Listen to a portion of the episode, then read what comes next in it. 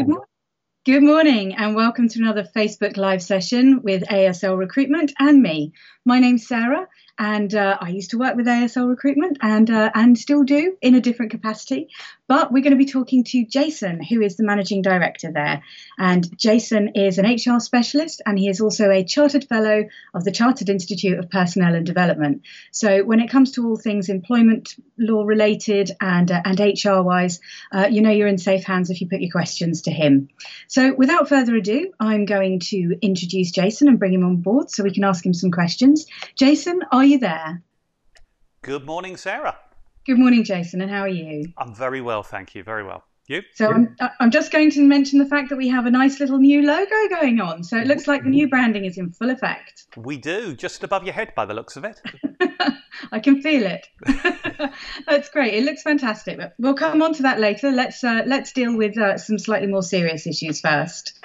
Okay. So first off, um, there've been some there's been some stuff in the news lately um, with concerns over inequality when it comes to health and safety uh, for those in manual jobs versus those who actually work in an office. Um, perhaps you'd like to enlighten us on that. Yeah, it's um, really uh, some thinking that's come out that uh, we may be seeing uh, almost a divide between those people doing um, some of the lowest paid jobs. And the focus was towards things like hospitality, retail, and some manual roles where the very nature of it is they have to work in an environment where they're working with others. Whereas um, those people in management roles, those people in professional, administrative roles, actually are getting a choice to work from home in many cases, um, or a lot of work to space them out in an office. And uh, you know, the difference in a manual role is sometimes those things just aren't available, and therefore we're expecting employers to put appropriate health and safety measures in place. Those might be, as we've seen in hospitals and so on, PPE, but often in a, you know, we, have seen in hairdressers, hairdressers wearing face shields as again an example. But there are cases where some people just can't not work with others. By contrast, you look at you and I doing an interview, and we're uh, what 45 miles apart and operating with um, some video screens. Mm. So there is this separation happening. Um, and the thinking is, what do we do about that? How do we make sure we don't get inequality? And how do we make sure we don't um, develop almost some resentment from those people who are getting greater exposure? Yes, it's a tricky one to handle, isn't it? Because some jobs simply can't be done from home, uh, and there's very necessary roles. Um, you know, even yes, as you say, people working in supermarkets and that sort of thing as well. Yep. So yes, that's uh, that's that's going to be an interesting one. So um, actually, this sort of leads on to this. So, um, looking at um, in the news, there's been a factory in Northampton um, makes sandwiches for Marks and Spencer, and uh, yes. there's been an outbreak, a COVID outbreak there. There have. We've got various hotspots in the country at the moment. I mean, the current thinking is we're relatively unlikely, um, hopefully, to go into a second lockdown state. Um, but what's more likely to have regional um, measures to deal with it. We've just had some that came into force. I think they came in at midnight um, in the north, in um, Oldham, I think in Blackburn, in areas around there, where heavy restrictions have come in that stopped households interacting with each other. Northampton is another area where we have an outbreak.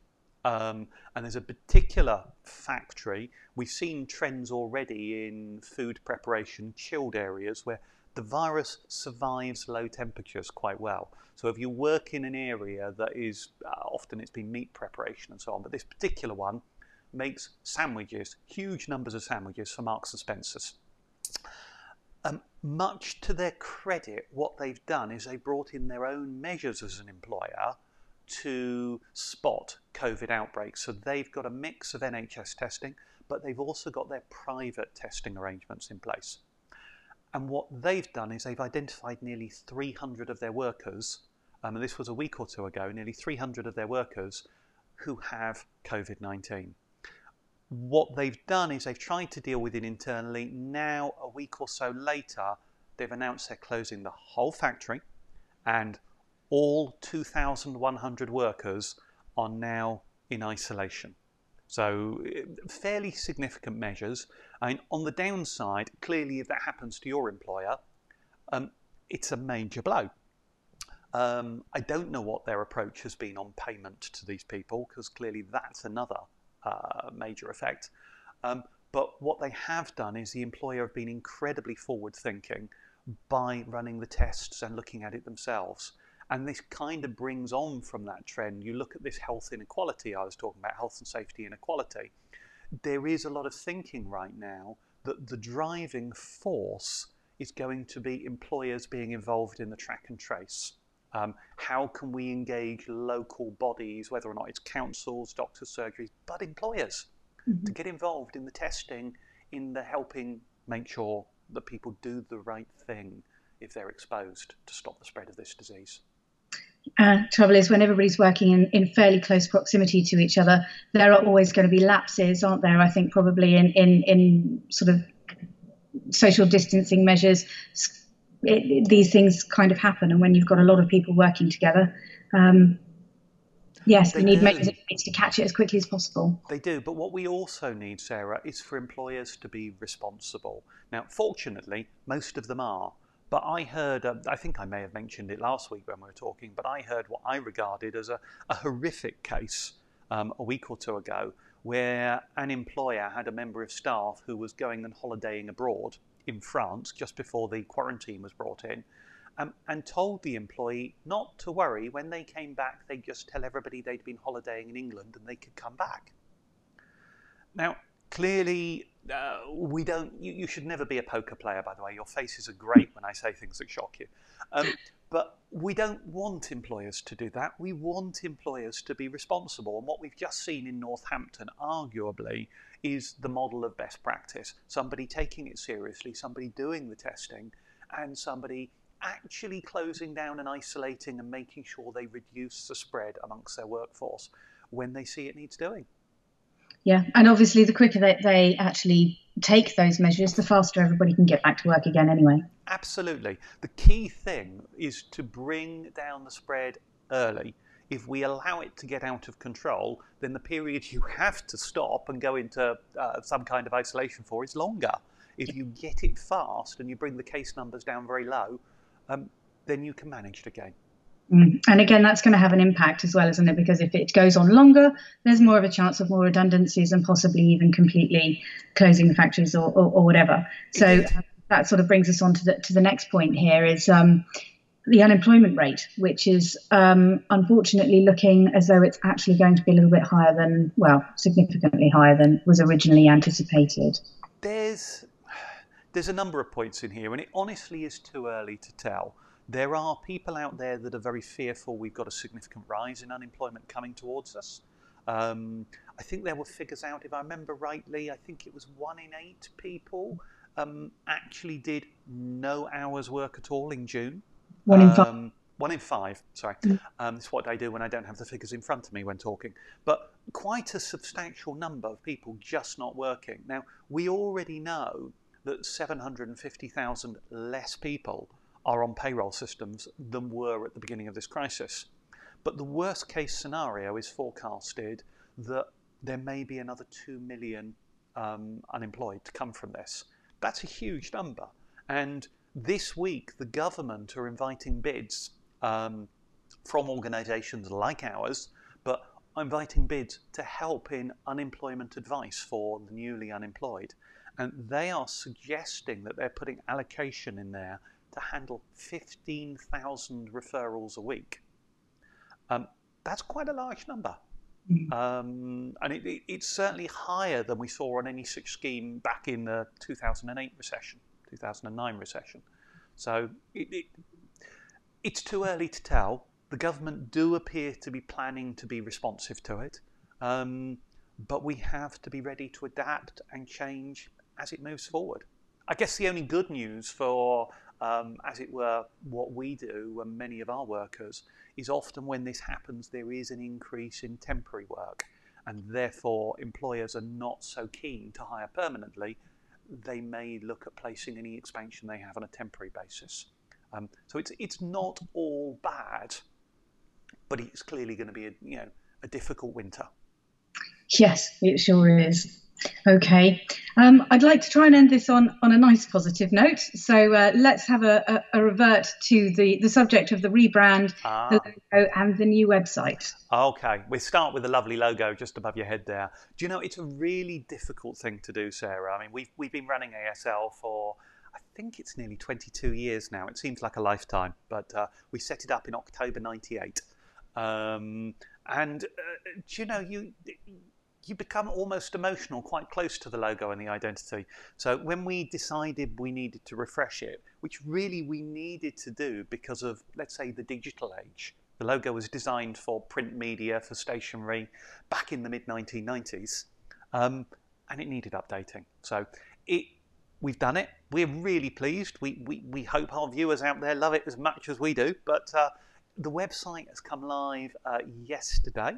Um, there's, uh, I think it went live, live at about 5 p.m. on Friday evening, which is always a brave thing to do, hoping it works over the weekend. um, but it's it's there, it's operational. There is still more to come, so over the next few weeks we will see changes to that website. But the really good thing is, straight from our website now, you can click login or register, and any candidate can manage their profile they can update their CV, they can you know, change their details, their skills um, with us, which really gives us the best chance of helping them. They can set up saved searches on there, so when a job comes in that meets what they're looking for, they automatically get alerts, and they can opt in for you know text message alerts or email alerts from us with those vacancies when we have them.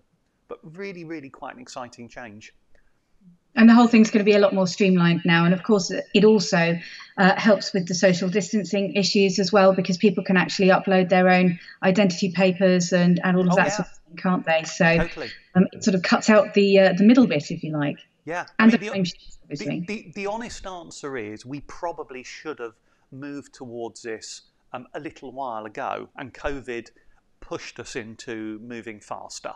Um, we're now having to work in an area where we're interviewing candidates via Zoom, we're placing candidates who we haven't met face to face.